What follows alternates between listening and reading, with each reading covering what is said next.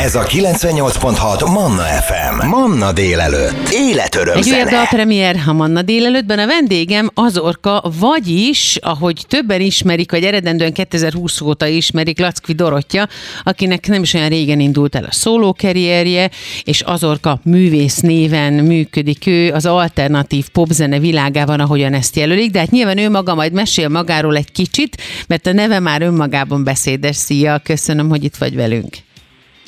Sziasztok! Hogy szoktunk szólítani téged?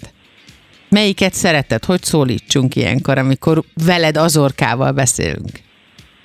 Alapvetően Dorottya nevet használom, ugye csak a, mindenképpen szerettem volna az előadói munkámhoz választani egy másik nevet, mert rengeteg Dorottyát ismerek, illetve Aha. a, a vezetéknevemet azt vagy nem tudják kiejteni, vagy pedig apukámra asszociálnak, úgyhogy mindenképp szerettem volna valami összefoglaló nevet a, a munkáimhoz, ami meg így el, választja ezt kicsit tőlem. Ö, Dorottya, hogyha az embernek ismert és elismert, milyen művészi, és közben pedig egy végtelenül laza másik világban létező édesapja van, akinek a világából rendre kapnak az ő olvasói is, nehéz-e vagy könnyű elindulni ezzel, ezzel, a, ezzel a batyúval, amit most ebben az értelemben a batyút abszolút pozitív előjellel értem, amiből bele van pakolva jó sok olyan dolog, amiből az ember tud dolgozni később. Mindenképpen könnyebb volt így elindulni, már csak olyan szempontból is, hogy amikor először elkezdtem zenélni és írni a saját dalaimat, akkor apukám rögtön mondta, hogy, hogy akkor állítsunk össze valami műsort, és hogy akkor ad nekem teret a, a színpadon, ami egy abszolút nagyon, nagyon nagy dolog, szóval alapvetően nagyon jól indultam. Aha.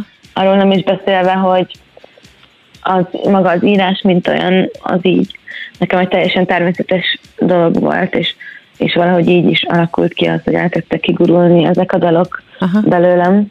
Amikor megjelent a vízözön, akkor nagyon sokszor beszéltek arról, hogy, hogy a közönséget mennyire elkapta és megragadta az önelfogadás demonstráló és egyébként a sajtóban elbűvölő szóval illetett kiadvány. Nagyon fontos dolog manapság szerintem a fiatal lányoknál, főleg bár talán már a fiúknál is az, hogy ne csúszanak bele abba a abba a képbe, amit hisznek, hogy kellene láttatni magukról, ugye a közösségi média felületeknek köszönhetően, miért volt fontos számodra az önelfogadást domborítani?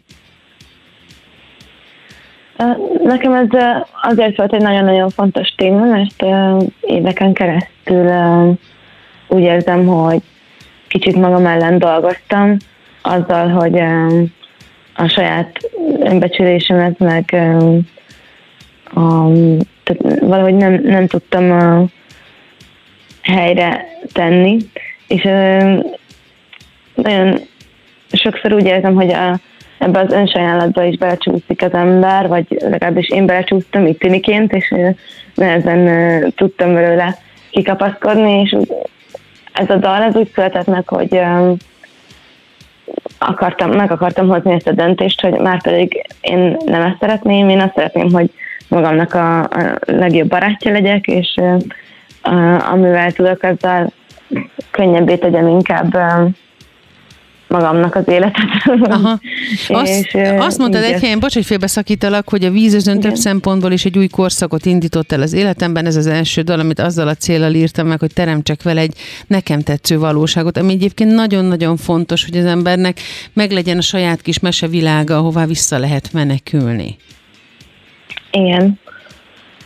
Igen, én ezt, tehát amikor megírtam, így tudatosan, akkor én ezt a döntést meg akartam hozni, hogy én így akarom látni az életemet, és így akarok hozzáállni magamhoz, uh-huh. de ez, ez nyilván ez egy tök hosszú folyamat. Uh-huh. Úgyhogy...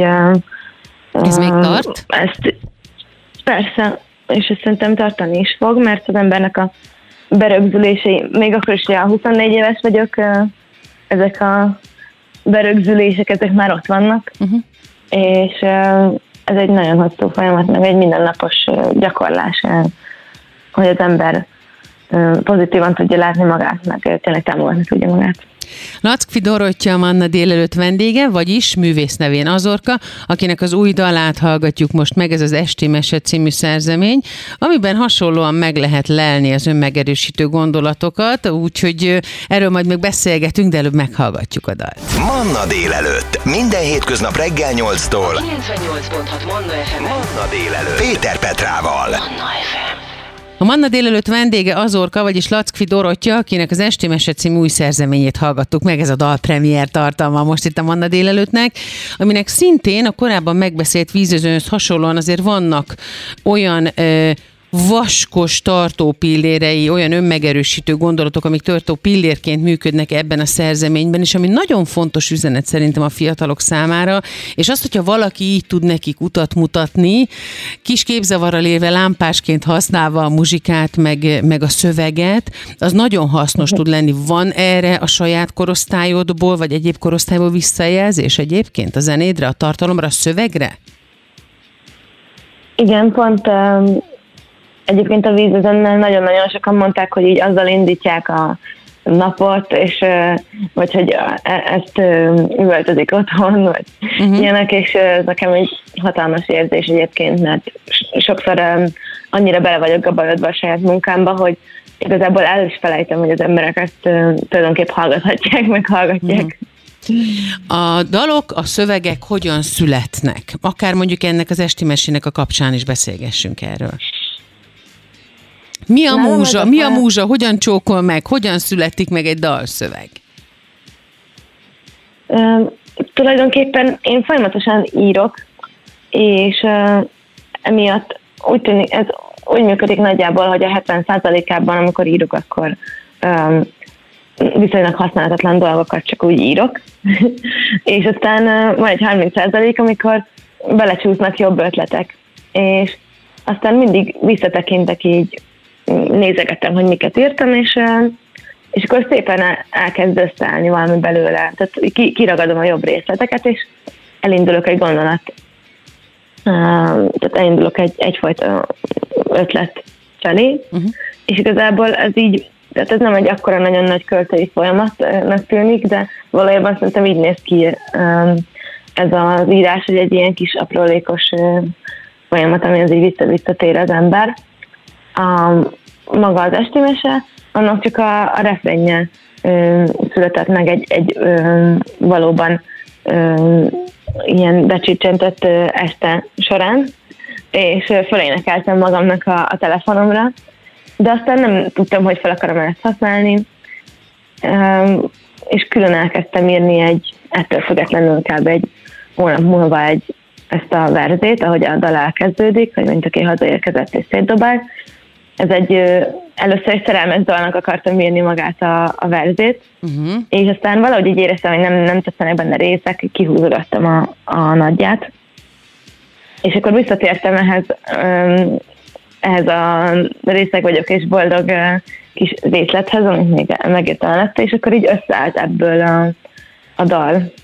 És nálam ez így történik, hogy így össze-vissza nyúlkálok a, a kis részletekért, és valahogy egy idő után úgy érzem, hogy hogy elég jó lett a, a téma, meg elég jó lett a megközelítés ahhoz, hogy ez egy, ez egy dal legyen már. Dorottya, hogyha az embernek az apukája művész és ír, akkor azt gondolnánk mi hétköznapi emberek, akik nem vagyunk sem zenészek, sem írók, hogy valamilyen módon azért az a mag megvan belül, amiből szárba szökkennek ezek a gondolatok, és ilyenkor én arra gondolnék, hogy biztos meg akarnám mutatni az apukámnak. Meg szoktad neki mutatni, édesapádnak? Én eleinte mindent megmutattam neki. Az első, legelső dalomnál még segített is abban, hogy mondta, hogy hogy építeni a szerkezetet, vagy hogy milyen irányokba lehet elindulni. Viszont mostanában, ahogy meg szoktam mutatni, az inkább már ilyen, inkább már csak, csak megmutatom, nem feltétlenül az ilyen felülbírás bírálás miatt, mert úgy érzem, hogy tök sokat segített nekem az, hogy az elején mindig tudott véleményt mondani, viszont most már úgy érzem, hogy elég magabiztos lettem ahhoz, hogy valójában már megbízok annyira a saját ítélőképességemben, hogy ki, kiteszem a dalt, ami nekem tetszik. Mi az irány, amit képviselni szeretnél? Ilyen, ilyen gondolat volt benned, amikor elkezdtél muzsikálni? Nagyjából úgy 2020 környékén, amikor elindult a szóló karriered? Vagy egyszerűen csak, ahogy te mondtad, kigurulnak belőled a dalok?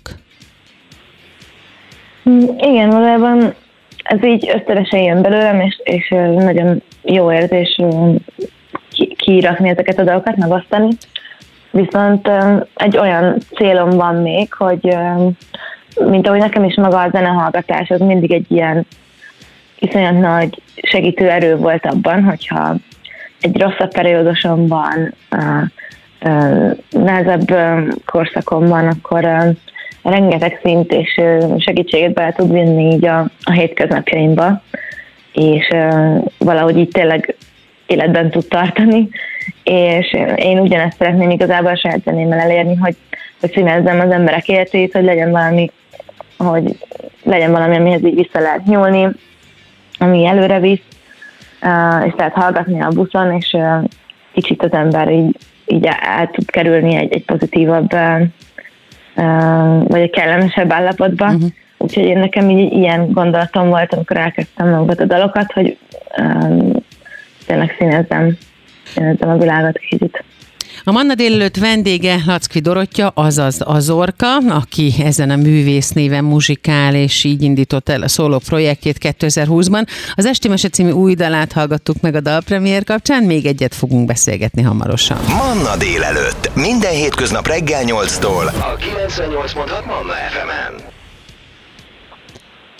A Manna délelőtt vendége Azorka, vagyis Lackvi Dorottya, aki 2020-ban indította útjára szóló projektjét, lírikus szövegekkel, melankolikus és fülbemászó dallamokkal, ahogy írnak róla több helyütt is az interneten. Ezek a szerzemények mind, ahogy ő fogalmaz, kigurulnak belőle, és nyilván van egy adott lelkiség, és van egy olyan gyönyörű öm, szöveggyártási vérvonal benne az édesapjának köszönhetően, nem miről az ember azt gondolja, hogy ha ez megvan, akkor csak egy, egy kellő pont kell, egy megfelelő idő, vagy megfelelő időszak, amikor ezek a dalok összeállnak és meg is születnek. Erről már beszélgettünk Dorottyával, de arról még nem, hogy mik a tervek, akár évvégére, akár pedig a jövő évre nézve. Rengeteg tervel állunk össze. Um, igazából a, a fő vonalat most a, egy nagy lemez megírása, uh, amin én így most dolgozok így a, a hétköznapokban, illetve nyárra tervezünk már rengeteg dolgot így előre. Uh, szeretnénk még kiadni önálló dalokat is. Lesz egy olyan dal, amivel együtt dolgoztam egy, egy uh, producerrel, és ez egy, ez egy tök új dolog lesz, hogy gyakorlatilag itt lesz egy ilyen szít. Úgyhogy ilyesmi.